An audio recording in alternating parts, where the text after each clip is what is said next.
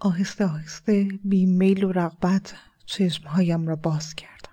صاحب صوت داودی را دیدم که بالای سرم ایستاده. مردی قد بلند و چاق بود. ریش جو گندمی و سیبیله از بناگوش در رفته ای داشت. که نوکایش را چرب کرده بود. شناختمش. کاروان سرادار بود. در یک لحظه متوجه دو چیز شدم. به داد و فریاد راه انداختن زورگویی و زهر چشم گرفتن عادت داشت و الان از خشم خون جلوی چشمهایش را گرفته بود. پرسیدم چی شده؟ برگه چی دستم را می‌کشی؟ کاروان سرادار غلند کنان گفت می‌پرسی چی شده؟ باید از تو پرسی چی شده؟ می‌گفتم جیغ زدن رو تمومش کن اینطوری مشتری ها رو فراری میدی. همانطور که میکوشیدم از دستهای منگنوارش خلاص شوم با صدایی گرفته پرسیدم راست میگی؟ جیغ می‌زدم؟ چه جور هم؟ کمی قبل مثل خرس خاکستری که تیغ به پنجش فرو رفته باشه نعره می‌زدی. گفتم الانه که سقف روی سرمون بیاد پایین. تو چت شد یک دفعه. همونطور که غذا میخوردی خوابت بود بود. کابوسی چیزی دیدی. می‌دانستم تنها توضیحی که ممکن است به نظر کاروانسرا دار منطقی بیاید همین است.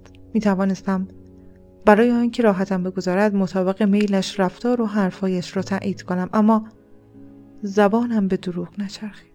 گفتم نه همچون چیزی نیست. نه خوابم برد نه کابوس دیدم. راستش من اصلا خواب نمی‌بینم. کاروان سرادار و اصرار پرسید خب پس برای چی اونطور جیغ می‌زدی و هوا میکشیدی؟ چون که به عالم دیگری رفتم و برگشتم.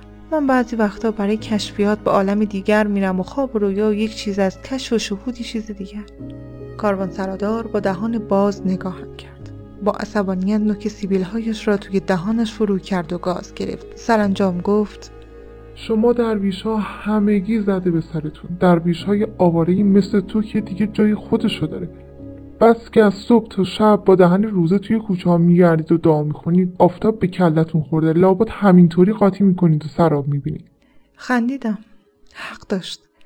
مگر نمی‌گویند میان فنا شدن در خدا و فنا شدن عقل تار موی فاصل است در همان لحظه سر و کلی دو تا از شاگردهای کاروان سرادار پیدا شد که دو طرف مجمع بزرگی را گرفته بودند و می آوردند.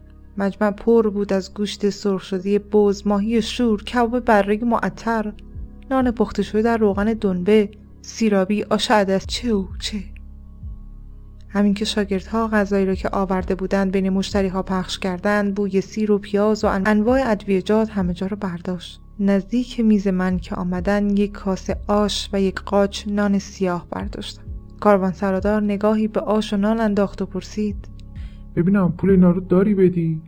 گفتم نه اما اگر بخواهی می‌تونم عوض غذا و جایی برای موندن یک خوابت رو تعبیر کنم.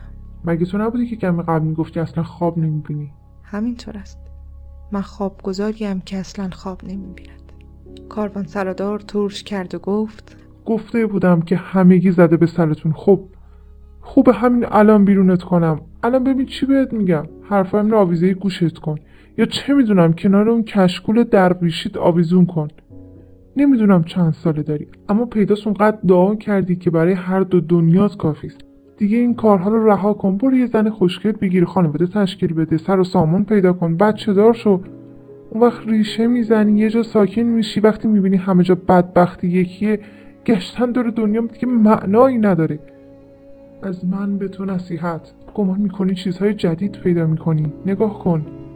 از چهار گوشه دنیا مسافر به این کاروان سر میاد بعد از چند پیاله همگی همون داستانهای تکراری رو تعریف می‌کنن. آدم همه جا همون آدمه آش همون آشه آب همون آبه. گفتم. اما من که دنبال چیز متفاوتی نمیگردم. فقط دنبال حق میگردم. سفر من سفر یافتن پروردگار است. یک دفعه صدایش خشن شد. در این صورت جای اشتباهی دنبال اون گردی پروردگارت رفت نپرس کی برمیگرده. چون نمی‌دونم. این حرف ها را که شنیدم سوزشی در دلم احساس کردم گفتم. هر کس از خدا بدی بگوید در اصل بدی خودش را گفته. چه بداند چه نداند همین است که هست. لبهای کاروان سرادار به تبسمی کج و کل باز شد. در صورتش انفعال و نوعی سرخوردگی بچگانه خوانده می‌شد. سوال کردم مگه نمیگید ما از شاهرکتون به شما نزدیکتریم؟ خدا در آسمان فرسنگ ها دور از اینجا روی تختی نشسته. هر آن همه جا هست درون همه ما هست. از این رو هیچگاه ترکمون نمی‌کنه. خودش رو چطور می‌تونه ترک بکنه؟ کاروان سرادار فورا با نگاهی سرد جواب داد. اما چیزی که فکر نمی کنی نمیشه شده. ما رو ترک کرد. اما باور کن اینطوری بهتر شد. اگه خدا اینجا باشه و وقتی مصیبت های جور و واجور سرمون میاد انگوش کوچیکش رو هم تکون نده. بگو ببینم این چطور پروردگاریه؟ آهسته گفتم این نخستین قاعده از قواعد چلگان است. قاعده اول. کلماتی که برای توصیف پروردگار به کار می‌بریم همچون آینه است خود را در آن می‌بینیم.